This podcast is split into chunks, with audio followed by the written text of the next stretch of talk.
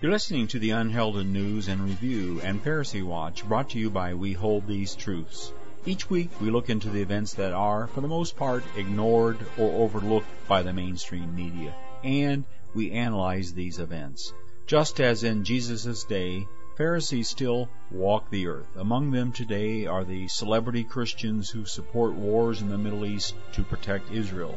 In our Pharisee Watch portion of the program, we feature stories about the unchristlike acts of these modern-day Pharisees. Our programs are led by Charles E. Carlson, the founder of We Hold These Truths and author and editor of the Pharisee Watch, and Unheralded News features on our website, whtt.org.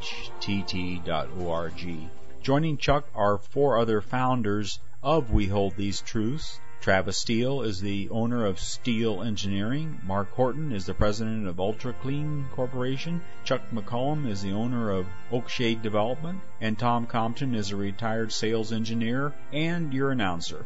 Our reader is We Hold These Truths faithful volunteer and dramatist Leslie Ford. Welcome to our podcast. In today's podcast for Unheralded News and Pharisee Watch, we've got a lot of revolting going on here, it seems like, all over the world. And one of the reasons for revolting, in our first item here, falling wages threaten U.S. rebound as consumers may retrench on spending. Chuck? A summary of this reads, 91% of the people in the U.S. labor force have a job. That may be the extent of the good news for these Americans.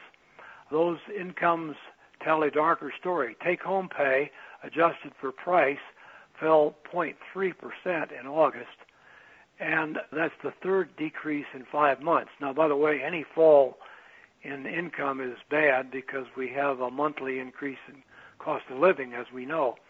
The personal income dropped for the first time in 2 years.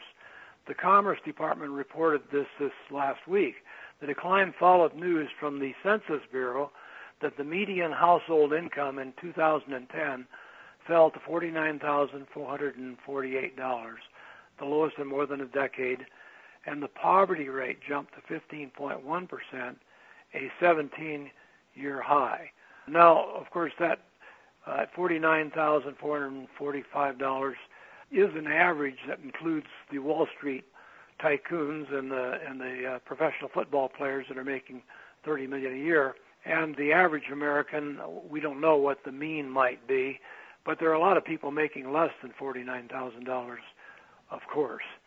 And for instance, in my recent trip to Norway, I found out that the average household income in Norway is at least double that $49,000 figure. Prices and taxes are higher too, but our per capita income or household income per family, that means two working people or whatever, is going down, and this is causing a lot of trouble. People notice this right away, and the title of this article, which was published in Bloomberg News, was Falling Wages Threaten U.S. Rebound as Consumers May Revolt. Any comments on this? Anybody think that their household income is going up? Well, it certainly isn't, and being on Social Security, we've been told the past 2 years that prices haven't increased, and I bought some soap at the store the other day, and I remember just a couple years ago, the price had gone up about 20% in less than 2 years, and of course, we've been assured by our Social Security that prices have not gone up, and we're not being compensated for it. And I assume it's probably going to be the same scenario this coming year because of all the crunches and so forth, that there won't be anything done for folks that are on Social Security. And our next item, of course, has to do with revolting. That was the topic of our broadcast tonight, and this is the anti-Wall Street protest that has spawned others across the United States. Chuck, would you like to give us this account from CBS News, please? Well, I wrote a comment on this, and here's I'll just read my own comment. The story here is the lack of reading about this. With almost no mainstream press coverage, this story by CBS News made it to the Internet, but whether or not it's going to get on the 10 o'clock news tonight, we'll have to wait to see. I doubt if it will. China Daily decried as shameful the U.S. press blackout of the protests that are going on Wall Street, against Wall Street. According to the China News, they said one of the best-kept secrets in the United States over the past 2 weeks seems to be the protest on or near Wall Street in New York. More than 1,000 people protested on the first day, September 17th, marching and chanting slogans, yet the demonstration, known as Occupy Wall Street, did not appear on the major networks, evening news, or in the major newspapers the next day. The protest, now in its 14th day, only got limited coverage last Saturday when heavy-handed police arrested close to 100 people and pepper-sprayed several female demonstrators, but coverage that day was not in-depth. This comes from the China Times, the official organ of the Chinese government, really.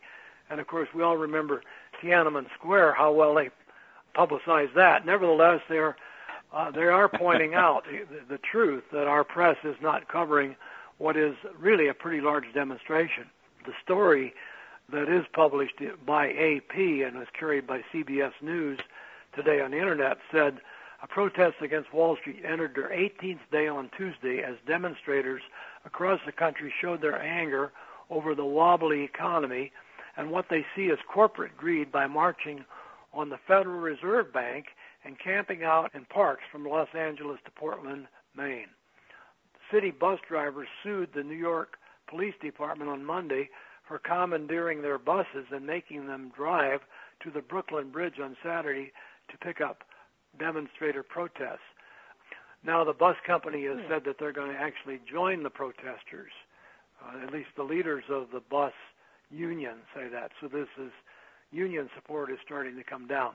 The point, of course, here, and by the way, some of these protesters dress as zombies, but it is quite a few people. And I read an account by one woman who happened to have a Jewish name, and she said that she is a permanent protester. She's camping out in the park. She's not going home. She's going to stay until something happens. And she said it's because that her family has worked very hard all her lives, and she now sees her parents struggling just to make ends meet while living in some place in New York City. So this protest is quite a development here. And as I said when I started, the real story is the lack of story. If you read your Internet news, you knew about it. But if you didn't read the Internet news, you'd never know, I don't think, from the media that this was really going on or that it had any substance to it at all. But 700 people were arrested on, I think it was Saturday or Sunday.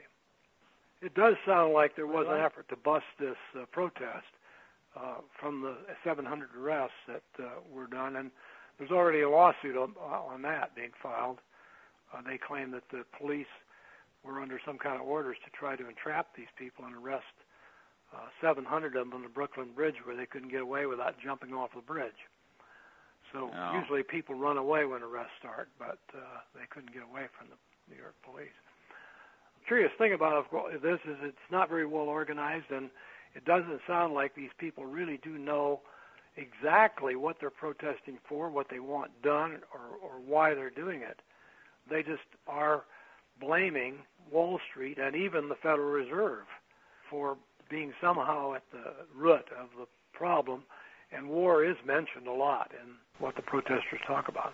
Well, and they know that, I would imagine a lot of protesters know that there has been no condemnation. When you look at the savings and loan debacle in the 80s, there were over 1,000 of the executives went to jail. In the 2008 Wall Street crash and the banks, nobody. Bernie Madoff is the only guy, and some slap on the wrist of like Lehman Brothers and this type of thing. So there really has not been any credibility. So people are seeing this lack of oversight, and you're right, Chuck, I think people are probably confused, but this kind of action is going to continue. I would think if we wind up in a situation like Greece, I mean, we got a long ways to go to be in the Greece situation, but remember London too, England. Yes, right. There have been big protests there, so this is not new. And these people are, you know, they are comparing it to the Arab Spring in the East. So I color it healthy. I'm glad to see it. And well, yes, people are actually camping out and saying they're there permanently. This means that it's not going to be dispensed with as easily as probably the New York Michael Bloomberg wants to. Right. Okay, moving on to our next item. This is from The Independent from London, and it's titled, U.S. Congress Blocks £128 million. So that's like close to $170, $200 million. Republican Gary Ackerman, member of the House Subcommittee on the Middle East and South Asia, told a meeting of representatives and leaders of Jewish organizations outside the United Nations headquarters on Monday that, quote, there may need to be a total cutoff of all aid to the Palestinians for pursuing this course of action, which is very dangerous and ill-advised, unquote.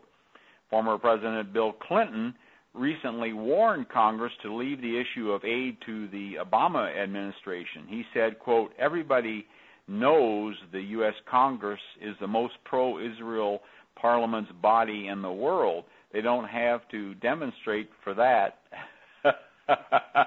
Wow, that's something I really agree with Bill Clinton on. That's maybe a first, strange, actually. Yeah, it's really strange how these guys become so holy after their term's over. Yeah, it's amazing. Yeah, absolutely. Well, of course, they are trapped. You know, they sell their souls to get the office, and so they're trapped by all these people around. And Jimmy Carter may have, I mean, he's done quite a bit since he's been out of office. But, you know, I think you're not really your own man, particularly when you become president, because all the people that got to be paid off and so forth with jobs and all the advisors and so forth.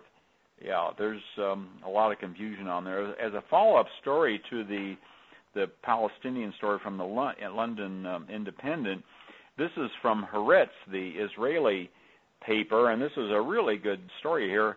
It's entitled, this is from the 4th of October, Palestinian protesters accost U.S. diplomats during West Bank visit. A small crowd of Palestinian protesters accosted an American diplomatic delegation visiting the West Bank Tuesday, blocking a convoy of vehicles, chanting, shame on you, and hurling a shoe, a deeply insulting gesture in Arab culture. The Americans, including employees of the consulate in Jerusalem, were on their way to a U.S. reception in town of Ramallah, meant to reaffirm cultural and educational ties with the Palestinians. But relations have grown strained recently, with Palestinians disappointed over President Barack Obama's handling of Mideast peace efforts. They say he is not tough enough on Israel and are also upset over U.S. vows to block their attempt to receive full membership at the United Nations. Members of the Congress have put a hold on $200 million in economic assistance to the Palestinians to dissuade them from pushing forward with the UN request. Officials have also hinted that the aid could be cut off altogether if Palestinians proceed with their plans. The U.S. provides some $500 million a year to the Palestinians. And it goes on here, but the... Well, I have something to comment on this. First of all, one needs to understand that this $500 million is almost $500 million. And if that number really is true, that represents about 1/6 or seventh of what we give every year to the State of Israel in military aid alone, plus whatever is slipped to them under the carpet. So the $500 billion is an outrageous sum to give away to anybody, but when you compare it to what their antagonists get, very little of that actually gets down to, of course, the military budget. The Palestinians are still throwing rocks, and the Israelis, of course, have tanks. The other fact about the way this money is dispensed is that it is given to the appointed leadership of the Palestinian people, which is called the Palestinian Authority, who has never been elected, and they essentially were put there by none other than the United States, with the acquiescence and approval of the State of Israel. So the Palestinians' leaders are, of course, really their enemies, and or their enemies' friends. And the Palestinian Authority gets this money, all $500 million of it, and then they use that, of course, to run their police forces, their political machine, their whatever graft they have internally, and then the programs that they have to hire people and maintain the territories. So a little understanding of that is really important, and that money, of course, is the way that the U.S. has traditionally controlled the Palestinian leadership so that they never got any really effective leadership. They were always having to listen to the leadership that had the money, which was the one that received the aid directly from the U.S. Mahmoud Abbas seems to have contradicted the U.S. by going to the U.N. and asking for statehood. There's somewhat questionable whether that's really in the agenda or not, but it's important to realize that whether the Palestinian people are not too concerned about this money because they don't see it anyway. It pretty much goes to their government. Right. Well, I want to wrap up this little story here with the end comments from the Haaretz piece, and they end with peace talks stalled for most of the past 3 years. The Palestinians have said they have little choice but to turn to the UN. They refuse to negotiate with Israel while it continues to build in Jewish settlements in the West Bank and East Jerusalem, saying the construction is a sign of bad faith. The Palestinians have expressed disappointment over Obama's failure to halt settlement construction after harshly condemning the practice upon taking office. So, you know, we have nobody in our press that would ever say something like this. So, again, we tip our hats off to Haaretz for reporting things like this.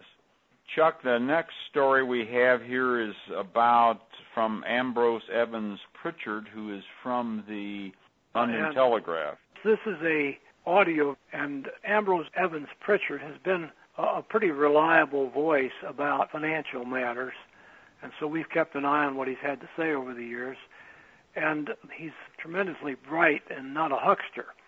So it's quite interesting to hear what he has to say sometimes. In this case, he says the euro, that means the money used by 21 countries in Europe, the euro is unsavable. And he goes on and explains why in this audio, and it's worth listening to. We won't try to tell you what the audio exactly says, but the general theme of this is that you have 21 countries of vastly different. They never should have ever tried to get together under one common central bank, with one bank agreeing to print the money for everybody and then give it to them as they deserve it. Because, of course, you have all kinds of lobbying internally, and it just doesn't work out that way. What some people have suggested very brightly is that the good countries that have stable economies like Germany and maybe France, I'm not sure who all that would be, should pull out of the euro and leave the poor countries to fend with it as they see fit. Others have said that the more common thing that you're hearing all the time is that Greece may be driven out of the euro because they can't keep up. But people like Andrews Pritchard and others, and he's not the only one by any means, are saying that the euro is absolutely unsavable, and this is going to cause a tremendous financial crash in Europe when they try to unwind the mess they have themselves all wrapped up in. So it's worth listening to, because the reverberations of it will go around the globe, from China to Hong Kong to Singapore to Australia to the United States and Canada and every place that there is an economy, and if he's right. And so it's very interesting to follow this, and we'll try to publish more pieces that actually help people a little bit in trying to plan financially. Okay, thank you, Chuck. Our next item is very significant. Once again, we're seeing cracks in the dispensational movement, Christian Zionism, as we talked about. To explain, Christian Zionists, for the most part, are dispensationalists. But being a dispensationalist doesn't mean that you're a Christian Zionist. And this is evident by this open letter by two professors, David Gushy and Glenn Stassen. They formed a group called New Evangelical Partnership for the Common Good. And one of these professors is from the Fuller Theological Seminary. Would you read this to us, please, sure. Leslie? Dear Christian brothers and sisters, quote, but we cannot remain silent about the vast array of American Christians who support the most repressive and unjust Israeli policies in the name of Holy Land and a holy God. We charge that you bear grave responsibility for aiding and abetting obvious sin, and if Israel once again sees war, we suggest that you will bear part of the responsibility. Christians are called to be peacemakers, that's Matthew 5:9, but by offering uncritical support of current Israeli policies, you are actively inflaming the Middle East toward war in the name of God. This is appalling. It is intolerable. It must stop. We plead with you, our brothers and sisters, to find a better way, a more biblical way to love Israel. Love Israel enough to oppose rather than support actions that violate God's clearly revealed moral will. And while you are at it, it might be good to work on loving the Palestinians, some of whom are also our Christian sisters and brothers. When you visit Israel, we urge you to visit with Palestinian Christians and ask them what they want us, their fellow Christians, to support. For they surely need our love, and we are surely commanded to love them too. Quote, at a theological level, we are claiming that even if one accepts a divine promise of land to the Jewish people as recorded in Scripture, b, a belief that this promise extends even to this day, and c, the modern state of Israel as, in part, God's gracious fulfillment of this promise, one must also say, d, the Bible, in the prophetic writings, also teaches that persistent injustice on the part of Israel has evoked and still can bring God's judgment, which can extend even to war and exile. Israel's remaining in the land depends on Israel's now doing justice to Palestinians and making peace with its Arab neighbors that surround Israel. Indeed, Jesus, as prophet and Savior, also prophesied that Jerusalem would be destroyed because they did not know the practices that make for peace. Luke 19, verses 41 through 44. And Jerusalem was destroyed 40 years later. Do you not fear that it could happen again? Does not your love of Israel make you want to do all you can to prevent that from happening? And yet your actions actually make it more likely to happen, unquote. Thank you, Leslie. Any comments from anybody in the studio here? Very good article. Yeah, again, we're starting to see more cracks in the dispensational body, if you will, where people are stepping forward and stating the obvious, actually, because Christian Zionists are, by the millions, are blinded to this issue. I'm sure you know, Tom, that We Hold These Truths has been campaigning on this issue for over 10 years. Over 10 years. Yeah, absolutely, yes. So we don't feel like we're voices in the wilderness. We've got some heavier hitters out there, which is very gratifying. Tom, years ago we had a very fine retired theologian from one of the seminaries, it might have even been Fuller, who taught there for years and was a dispensationalist, who told us that he was a dispensationalist, but he's not a Zionist. Our feeling is that the argument made by people like this is extremely weak and very hard to sustain, and yet we really do welcome them because they are making a departure from the Christian Zionist crowd. But the definition of a dispensationalist is actually given in this story that Leslie just read. I believe she read something to the effect that even if you believe that there was a divine promise of the land made by Abraham and that it was made to the tribes of Abraham and that it extends to the state of Israel today, still the writer said that they don't think what Israel's doing is appropriate and that it can neither be sustained nor it can be condoned. The fact, though, scripturally that we believe is true is that these statements, there was no divine promise to anybody today that did not extend to the present-day state of Israel, and there was no promise of land that God made today that supersedes the proper ownership of land by people who possess it, nor was that ever intended.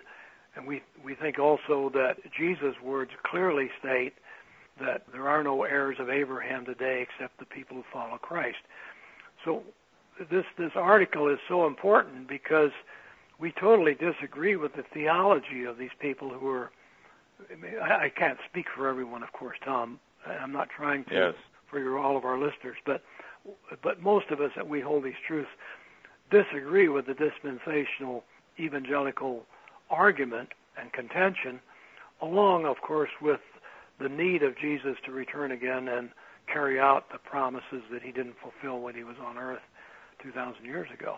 And yet, it's very encouraging to see people like Stassen and the other guy coming out and actually saying we can't back Israel, we can't ignore Israel anymore, we have to tell the truth about what Israel is actually doing. And so they make their own argument of why it's not scriptural.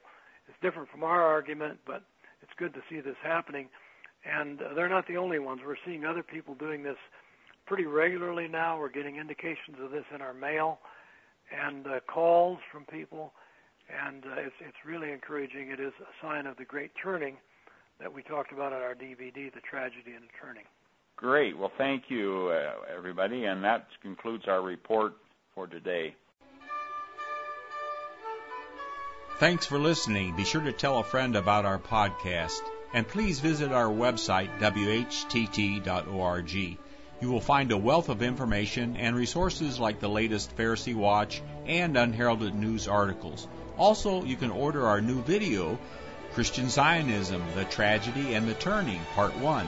Even though this video is copyrighted, we don't mind if you copy it, as long as you copy all of it.